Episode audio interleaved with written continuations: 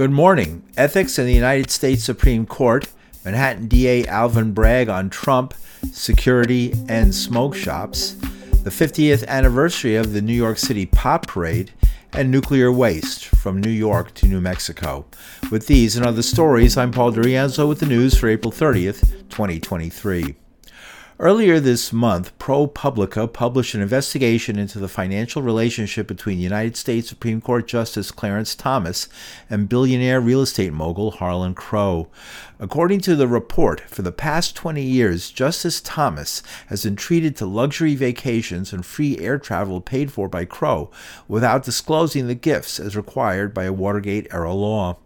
The vacations included far flung trips on Crow's luxury yacht, flights on his private jet, and stays at his private luxury resort in upstate New York. Last week, Massachusetts Democrat Senator Ed Markey called for Thomas to resign. I will say what needs to be said. Clarence Thomas should resign from the Supreme Court of the United States. His reputation is unsalvageable. It is evident that he cannot judge right from wrong, so why should he be judging the country's most important cases on its highest court? Massachusetts Democrat Senator Ed Markey. While ethics laws require judges disclose gifts, the Supreme Court is in an unusual position. As a co equal branch of government, the Congress and executive branches are loath to take action that might hinder the court's independence. Retired judge and constitutional law professor Bill Blum says there's no similar case involving the Supreme Court for the last century, although in a bipartisan move 50 years ago, Justice Abe Fortas had to resign over a much smaller ethics issue. The Supreme Court has no binding code of ethics, which means that unlike every other governmental entity in the United States, it is essentially free to operate as it sees fit without any regulatory oversight. And that is a most unfortunate situation because Supreme Court justices, even the best of them, are ordinary people in the last analysis. And um, people sometimes get into conflicts of situations where they have conflicts of interest and they need to have uh, some kind of oversight and supervision. And when there is none, and you have someone like Clarence Thomas, who year after year doesn't disclose his, all of his financial interests, and then when he's um, discovered, those, that those failures are discovered, he refiles his ethics statements every year. Judges, along with all other high ranking federal officials, have to file these financial disclosures. And um, he gives some sort of lame excuse after one after another, and he just gets away with it. And there is nothing that can be done unless Congress, by legislation, forces the Supreme Court to abide by the judicial code of ethics that applies to every other federal judge except the Supreme Court. And that's uh, not likely to happen, however. How is it that the Supreme Court escaped uh, something as basic as that, something you would take for granted would exist? Because the Supreme Court sits atop a co equal branch of government, and it, as far as I can tell, takes the position that the other branches of government don't have the right to supervise it as an institution.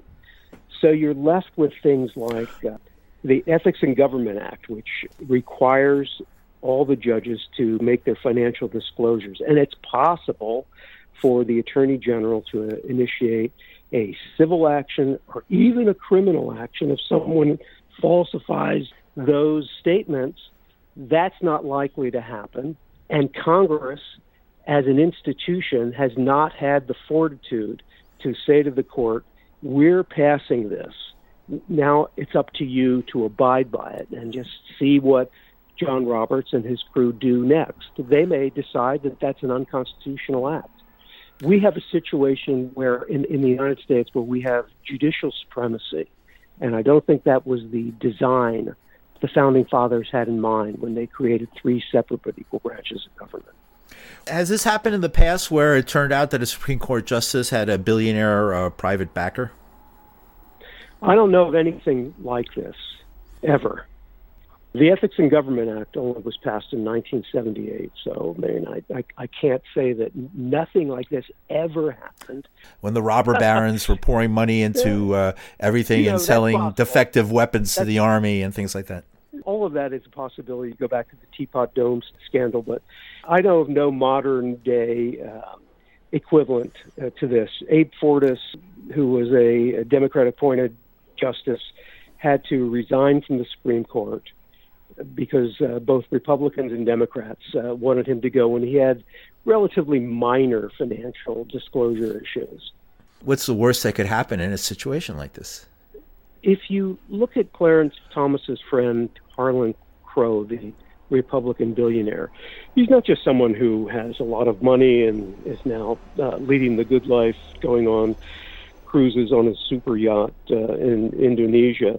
He's somebody who's very active in Republican politics through um, uh, the American Enterprise Institute and other uh, entities, and he uh, and his organizations have litigation before the Supreme Court. Hard to say whether this is actually a quid pro quo with Clarence Thomas, because I don't think that Clarence Thomas would. Um, that it's legal for a Supreme Court justice to engage in a quid pro quo, this for that deal. That would be bribery. But proving that it's a quid pro quo rather than just your friend treating you nicely because he loves you so much is difficult in a court of law. For purposes of the work that judges do, you want not only to avoid bias, actual bias, but the appearance of bias. And when you have somebody treating you to trips and to buying your mother's home and then letting her live there rent free there afterwards. You really have to wonder whether or not this justice is free of conflicts.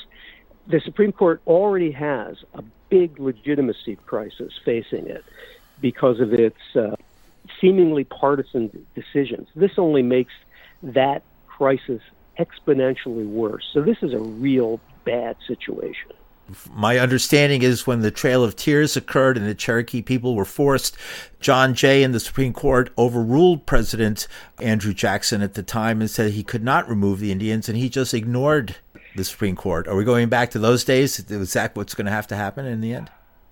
You're raising a question of nullification, which is a very serious, serious nuclear option for the executive branch.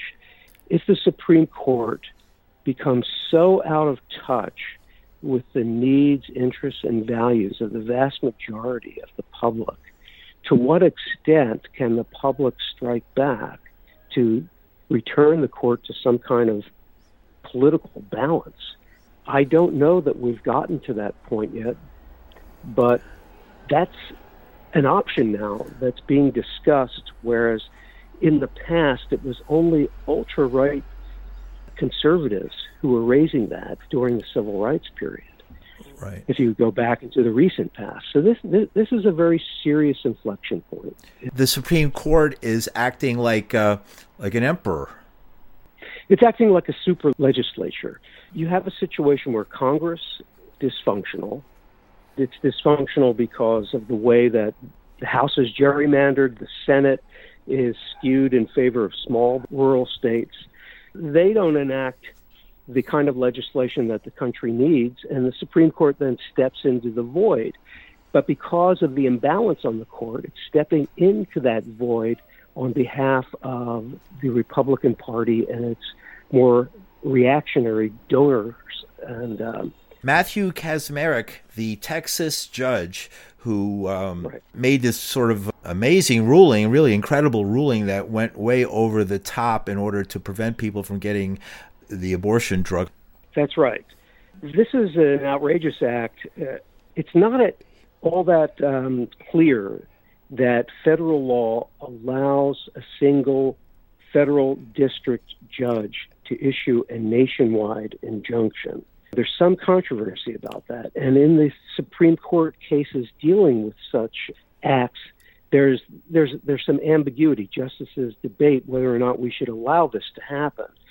What has happened with the abortion drug is that the forced abortion movement, I don't call it the right to life movement anymore. It's a forced birth movement. So that's a much more apt description.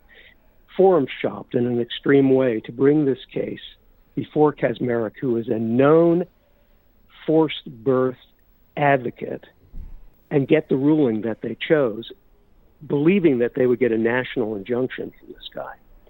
Now, that's exactly what they got. Again, outrageous. Now the case is before the Supreme Court, and the Supreme Court is not as crazy as Kacsmaryk yet. Thank goodness for that. So the court stayed his his ruling and stayed the ruling of the Fifth Circuit, which is the appellate court that sits above Kacsmaryk, but sent the case back to the Fifth Circuit, which and, and we don't know what, exactly what the Fifth Circuit's going to do. It may send the case back to Kacsmaryk. But we have a powder keg down there in Arlington, Texas, which is where I believe he sits, or some, some tiny town. You talk about a super legislature. This guy is a one man wrecking ball and he's mm-hmm. been let loose on the country by virtue of the kind of judicial supremacy that we have at this point in time.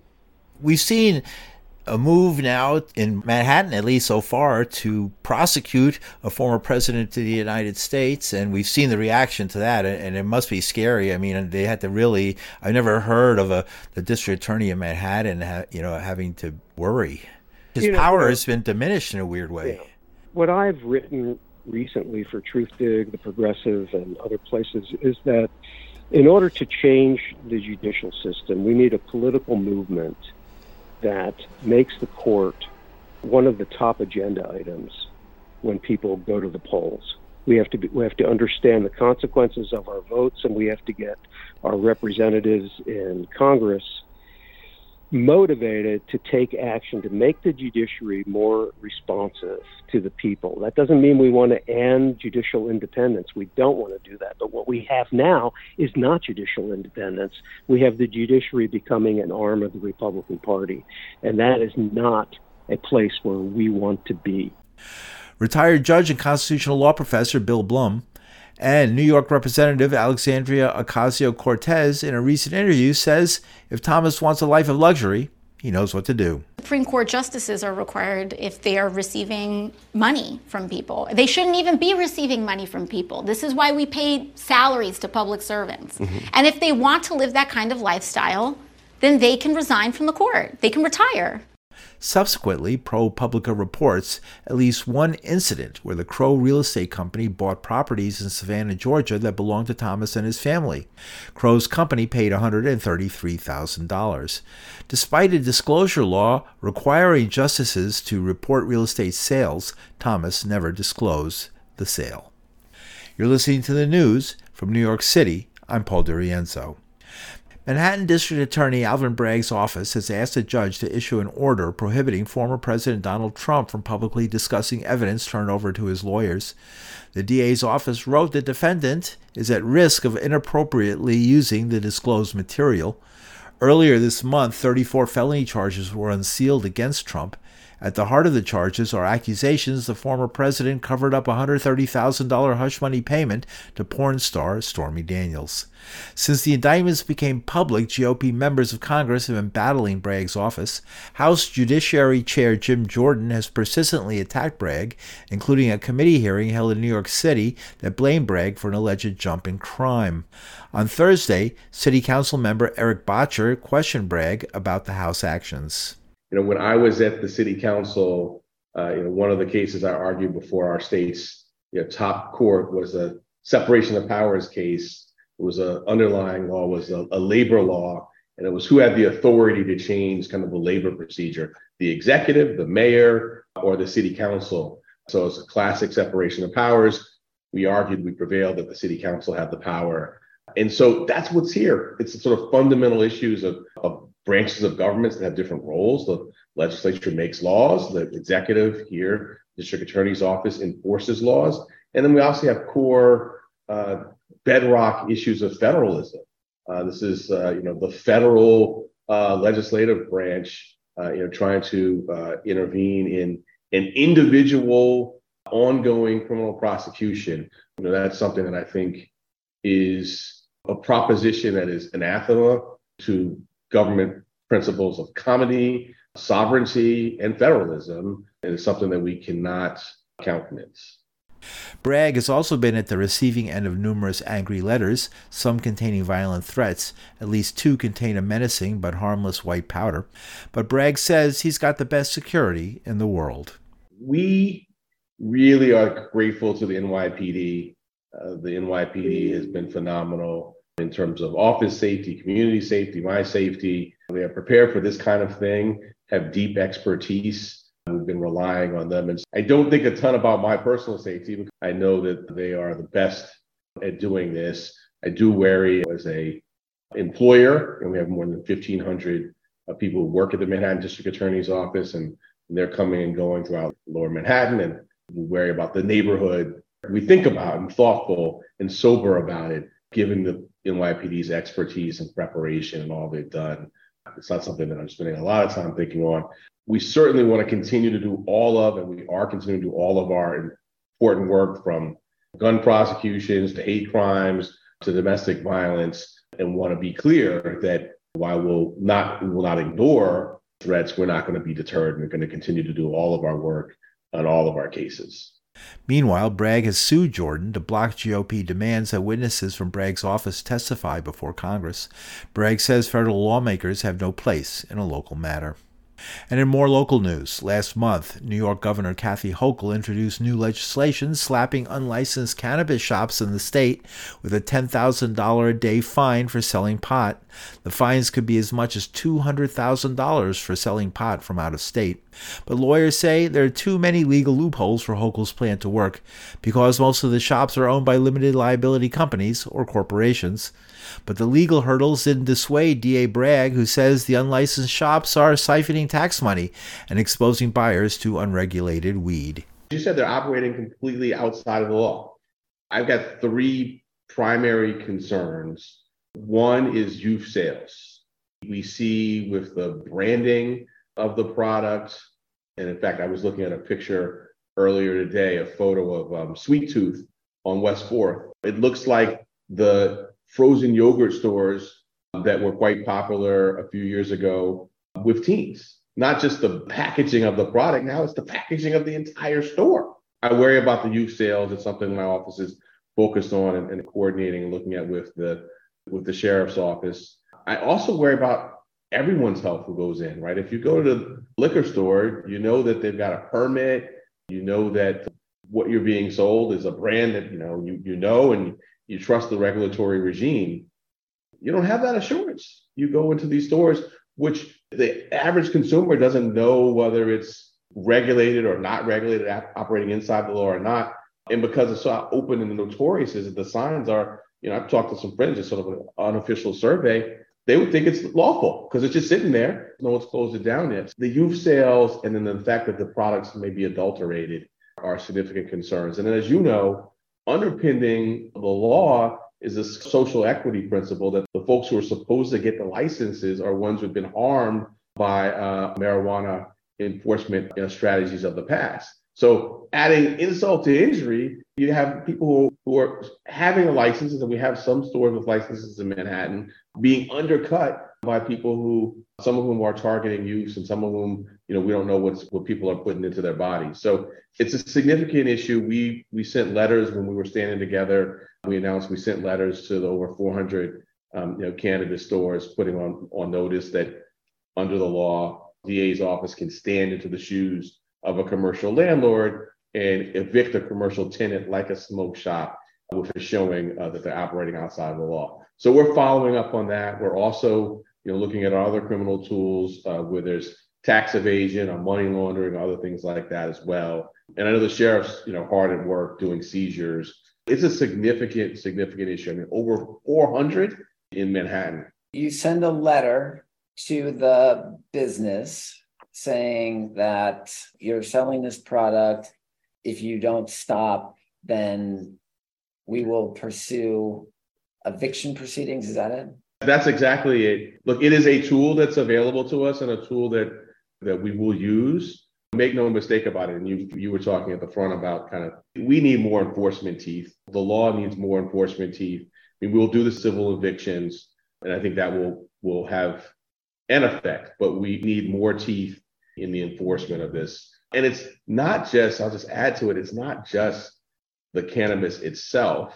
During a recent inspection just last week, you know, our, our law enforcement partners discovered a illegal loaded gun and fentanyl. We're going to be pursuing charges rising out of that. And we also see these are you know, all cash businesses. So we see robberies and, and there's some magnets for other kind of kind of violent conduct. So we're, we're really trying to sound the alarm, you know, trying to be creative with the commercial, you know, evictions, but also, you know, where there's a seizure or something like an illegal loaded gun and fentanyl, using our traditional tools. And then also, as I said, kind of the money laundering, taxation. Throughout my career, so I had a say, you, you kind of follow the money and it will lead you to the folks who are the most culpable. You hold them accountable, then you can get some enduring benefits. I've done that kind of time and time again throughout my career. And so we're trying to follow that strategy here as well.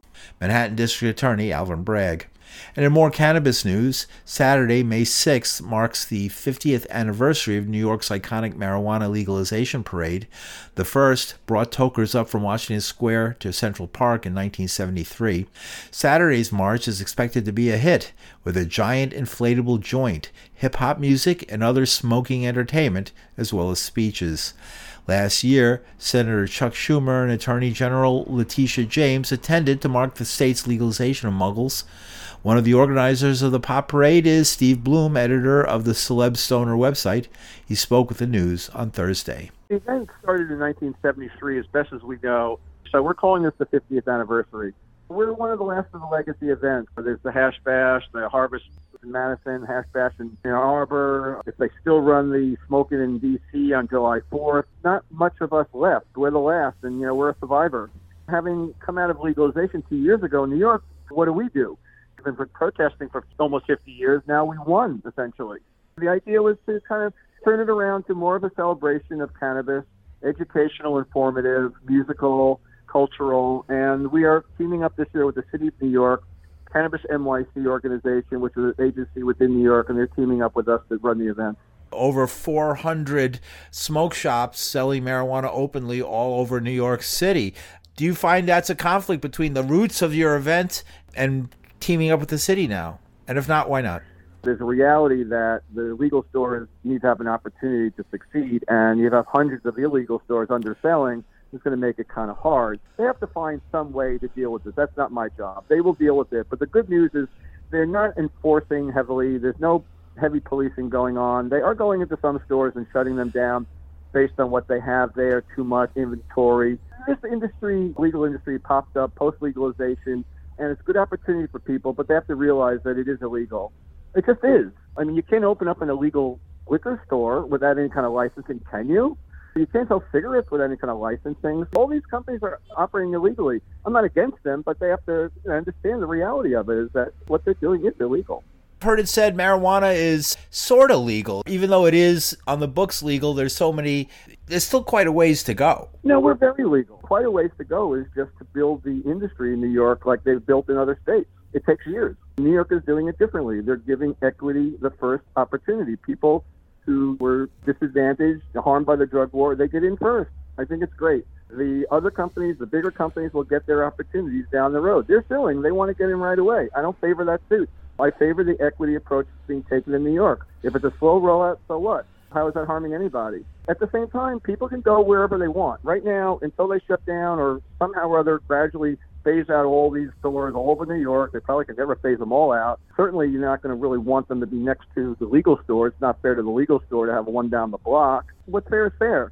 But as right. long as they're not enforcing heavily, they're not arresting, there's a handful of arrests that have happened. I think they've gone to a couple of those stores where they've done a raid and they maybe found somebody with a hmm. warrant or something. I don't know the, all the situation. In one store, they found a loaded gun. I mean, it's actually dangerous to have a store you know, with there cash. Was, might, there was a store that was shut down recently at a confiscation. They reopened, by the way. They were too close to a school, so nobody's following any rules. They don't care because they're illegal. They don't seem to think they have to follow any rules.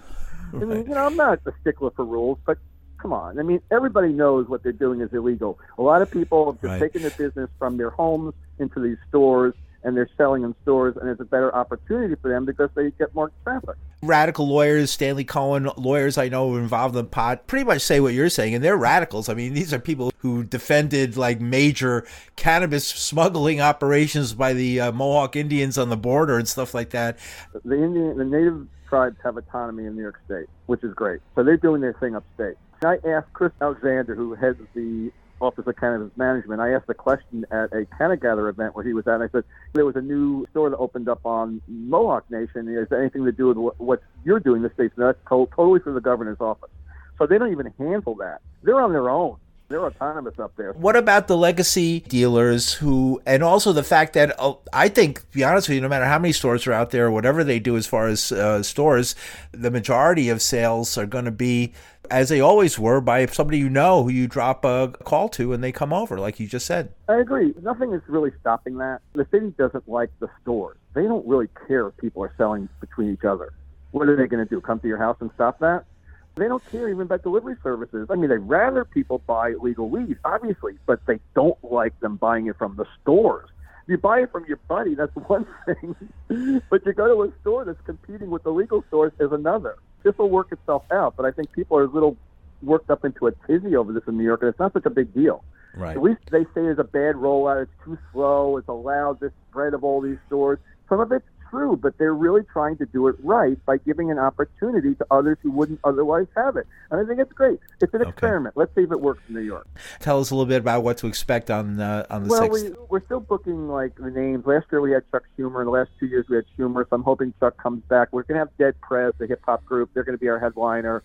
Uh, we're going to have Dr. Mr. Puffington and a few other artists there, Baba Israel a bunch of speakers. We have a couple of panel discussions during the day at Union Square. Obviously, we have our parade that's going to be kicking off from Greeley Square at 12 o'clock. We're going to have some floats this year, which we haven't had in years, courtesy of Cannabis NYC, which is going to be great. We're going to have a little more expanded room in the park to do a few more things. We're going to have a lot of booths and tables, which we've never had in the past, with the help of New York City, so we can do these things that they kind of have discouraged us from doing in the past, having a lot of tables and booths and having a big stage. And they wanted us to kind of keep a small event, and we wanted to rebuild the event after COVID. And thanks to the city of New York, we were going to have a rebuilt event. It's going to be a great event on May 6th. Please come out.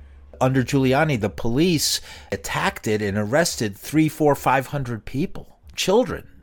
I was pepper sprayed, so I'll never forget all those years later, coming around to what we've accomplished now, I think back to when I was pepper sprayed at a marijuana cannabis event in Battery Park when the police were out of control. You know, so now the police are on our side, at least as far as we can tell. They're not going to be coming in and busting us like they did in the past, but we sure went through it, right, Paul? Absolutely. Steve Bloom is an organizer of the Pot Parade, stepping off at high noon from Herald Square, followed by a concert in Union Square Park. You're listening to the news from New York City. I'm Paul DiRienzo. In more national news, New York and New Mexico have something in common besides an adjective. They both host radioactive waste that's proving harder to get rid of than originally thought.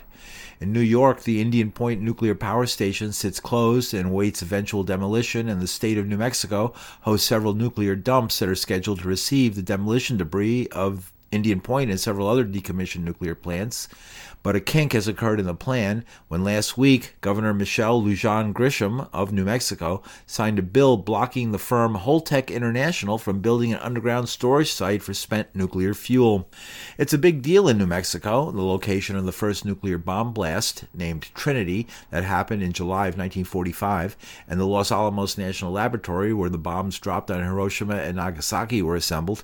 Nuclear research and uranium mining has disproportionately hit indigenous people for decades decades with cancer and other diseases, and a lack of urgency by the federal government to deal with the problem. New Mexico also is the site of a government dump for military waste, and just over the border in Texas, another dump was built near Laredo. Leona Morgan of the Diné or Navajo Nation is an anti nuclear activist and community organizer. She spoke in favor of the bill at a public session before it was passed. She tells the news the bill marks a big change in New Mexico's formally welcoming attitude to the nuclear industry.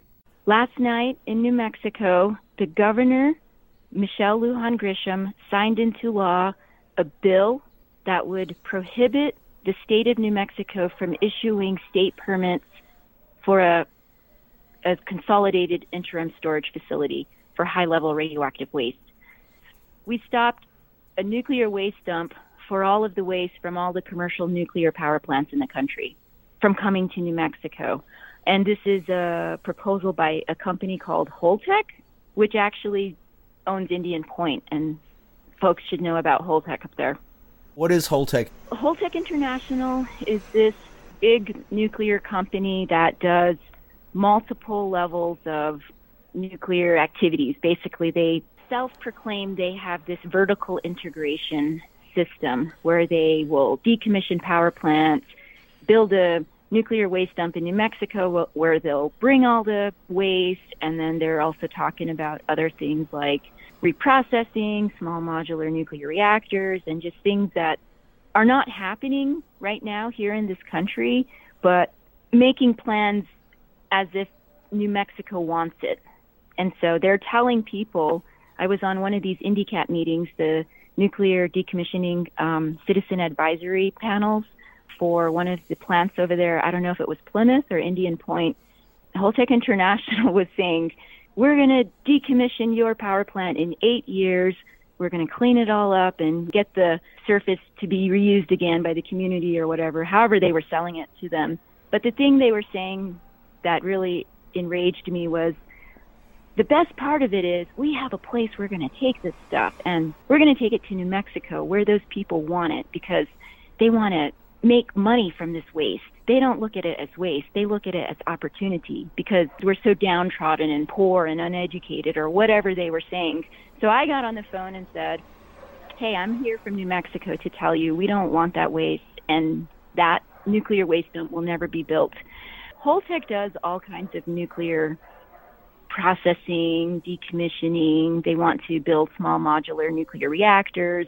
And then, of course, this temporary dump in New Mexico, which is called Consolidated Interim Storage, or CIS. We say CIS for short.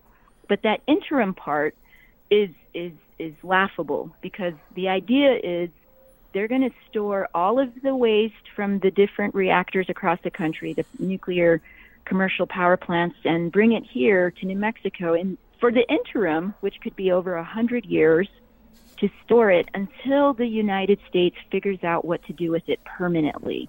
Morgan, who has organized events with indigenous uranium miners as far afield as Congo in Africa, says New Mexico was cursed with some of the richest deposits of the radioactive element. Uranium occurs in the world everywhere. Somehow, in New Mexico, Mount Taylor is one of our sacred mountains to many of the indigenous nations. It was mined for uranium. The Black Hills, Grand Canyon. As an indigenous woman here, knowing the story of the Trinity bomb, all of the things that have happened, the church rock spill of 1979 that was not addressed. You know, when we compare these things to Three Mile Island and how folks in the East Coast are treated differently and white communities are treated differently when it comes to waste and contamination and healthcare. So in New Mexico, we're a majority people of color state. A lot of our state is very culturally intact. There's more than 20 indigenous nations living pretty much in our original homelands. This is very different than any other place in the country out in the West, many of the indigenous peoples, we live where our ancestors lived. For us to be working on these issues, in fact, just to bring it back to Holtec, the reason I work on this issue is because colonization, it wasn't just something that happened when the United States was formed. It goes way back. Things like the railroad, all of these laws and, and ways that were to contain our Mother Earth and to uh, divide up and put all these invisible lines on her. And Morgan adds the days of New Mexico welcoming waste from other states is coming to an end. We are tired of being a national sacrifice zone. We've been working for years and years to address this issue, and we've been saying we don't want to be dumped on. It's not just about fighting it, fighting the system. It's about educating each other about what does this mean that we have radioactive waste here and what happens if there was some kind of leak. What does that mean for the people of New York City? So that's for me not my problem over here, but I think around the world it's everybody's problem. Leona Morgan of the Diné or Navajo Nation is an anti nuclear activist and community organizer. Meanwhile, in New York, Holtec International has been busy in the Empire State.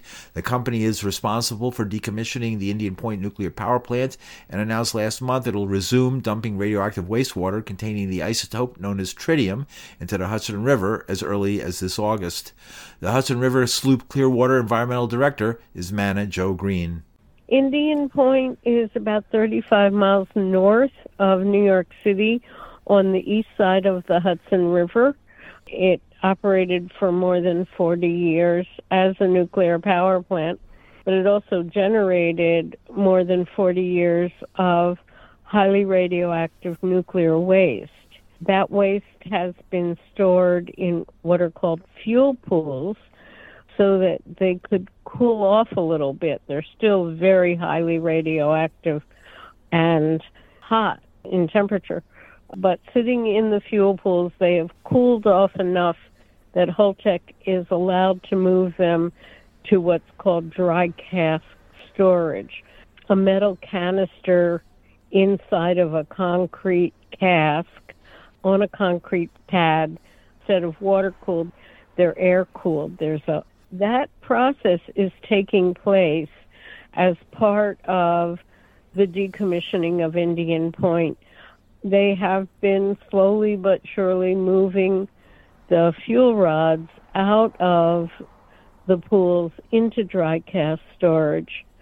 In the past, they have at times discharged radioactive water, which is treated, but the treatment does not remove all of the radioactivity. It can remove a good percentage of the heavier isotopes that have very long half lives, but it can't remove tritium. Tritiated water cannot be distinguished from water. They just let the tritium be discharged into nearby waterways, and in the case of Indian Point, that is the Hudson River. When they say it's just water, it goes through your body rather quickly. It's not going to go into your bones the way cesium or strontium might. It won't be in there long enough to do any damage. The common understanding in the 1970s, when the current regulations from the Nuclear Regulatory Commission were put into place, tritium was really dismissed as a problem but there's been a wealth of research and peer reviewed papers, et cetera, showing that that's not the case. That in fact, tritium absolutely can cause health problems. In a sense, it's more of a threat.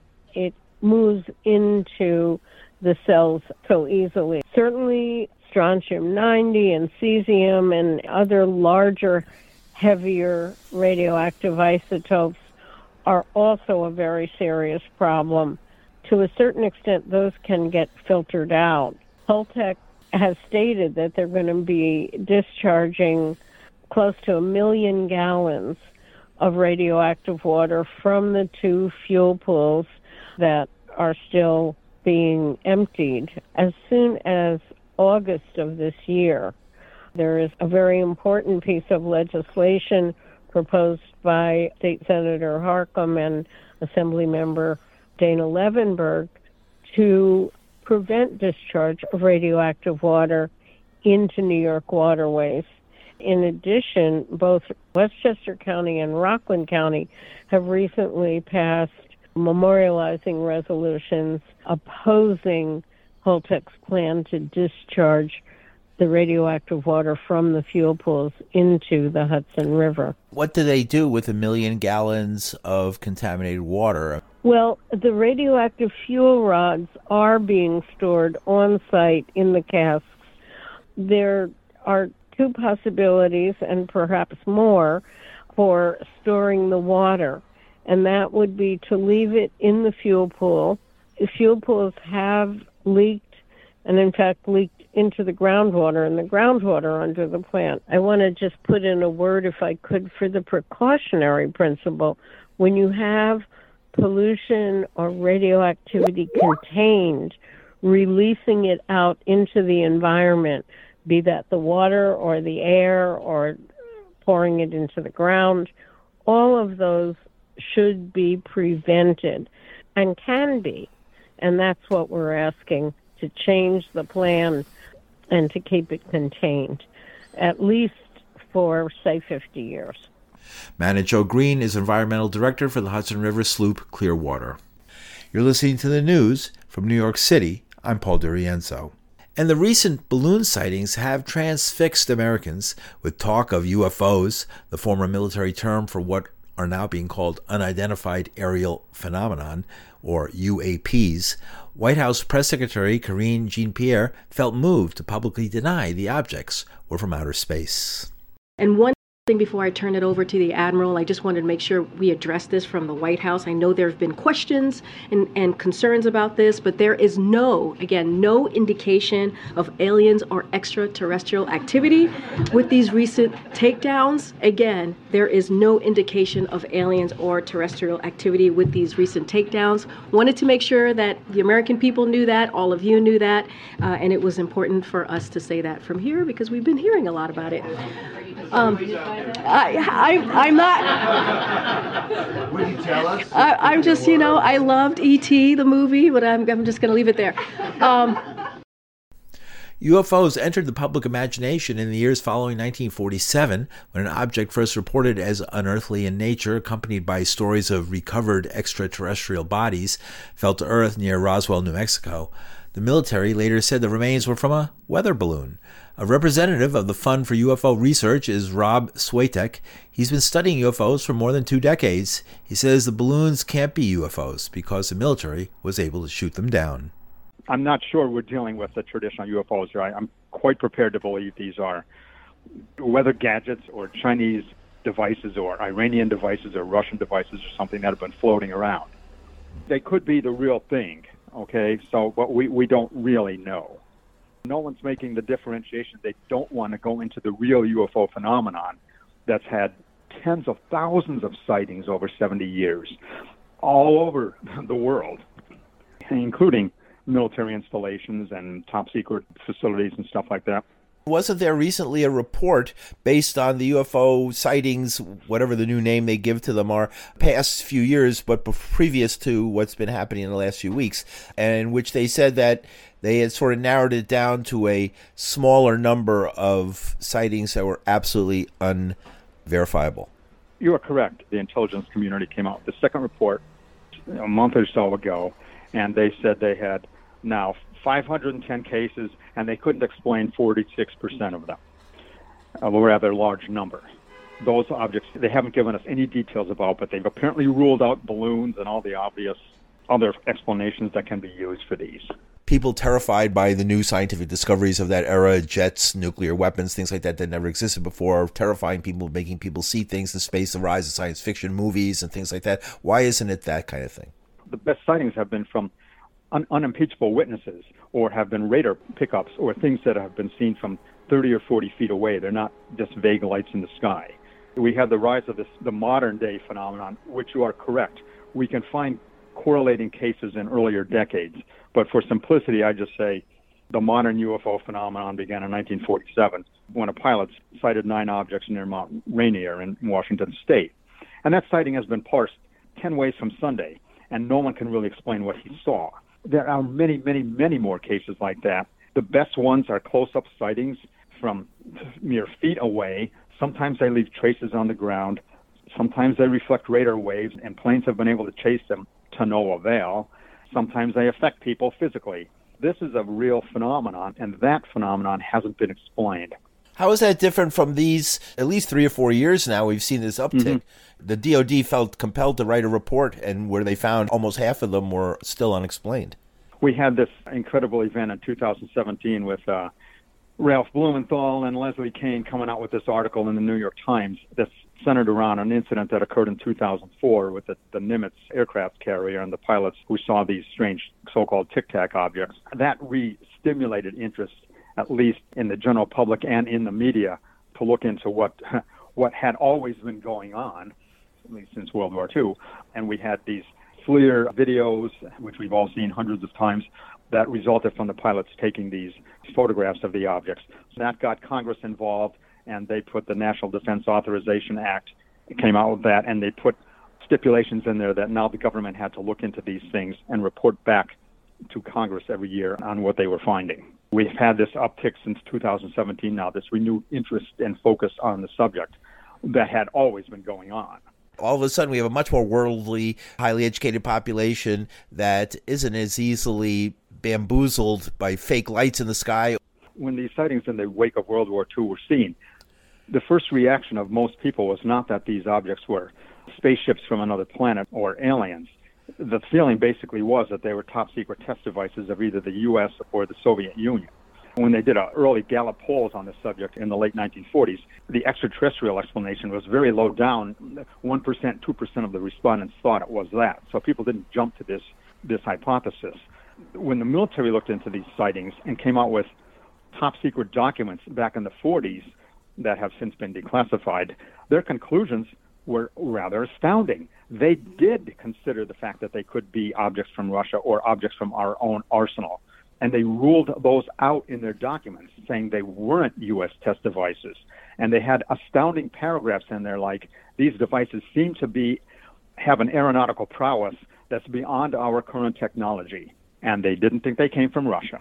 And that's where they left it. The top people in the military establishment back in the late 40s did not know what was causing these sightings that were being seen by their own military pilots and outmaneuvered their aircraft. We flew circles around them almost literally with wow. impunity, just like they do today. There's no difference. Right, and I think what they try and say now, well, it could have been light reflections, radar reflections. Like a reflection seems to move faster than the speed of. If you see a reflection, on a radar screen, it might seem like it's moving very fast, but it's really just a reflection. It's closer than it seems, so it's not moving as fast as you think it is. People who man radar scopes, if they're fooled by reflections off objects, then we're in trouble with flying in airplanes because then they can't differentiate between real civilian aircraft and reflections. But that's not the case.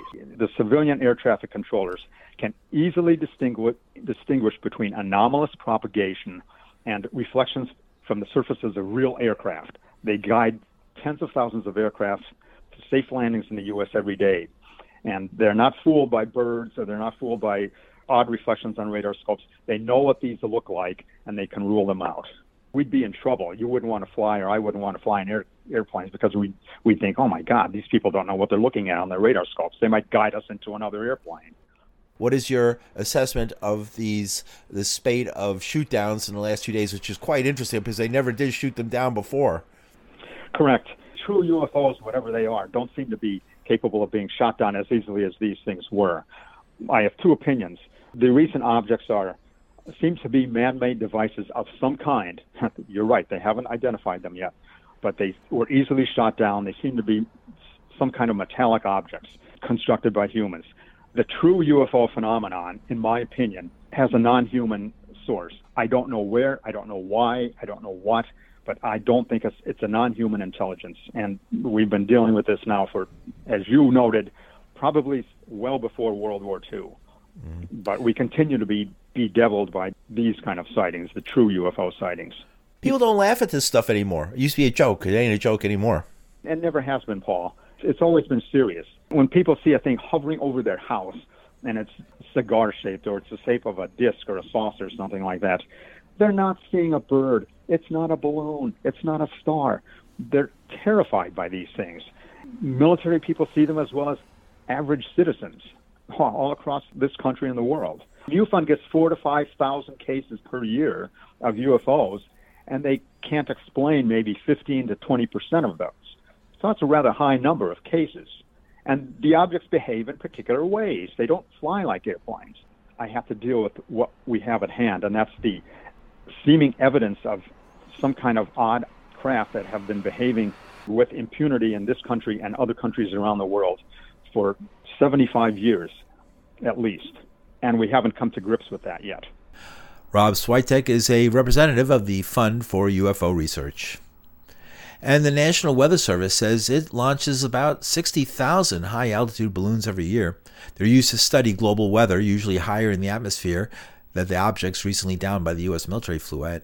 In 2022, the Pentagon reported that sightings of unidentified aerial phenomenon UAPs tripled to about 510, the largest number ever. Another 768 were reported in Canada. More than half of the U.S. sightings remain a mystery. And that's the news for Sunday, April 30th, 2023. The news was produced by this reporter. You can hear the news Sunday at 1 p.m. Eastern on the Progressive Radio Network, PRN Live, or you can always get it at pauldirienzo.com. From New York City, I'm Paul DiRienzo. Thanks for listening.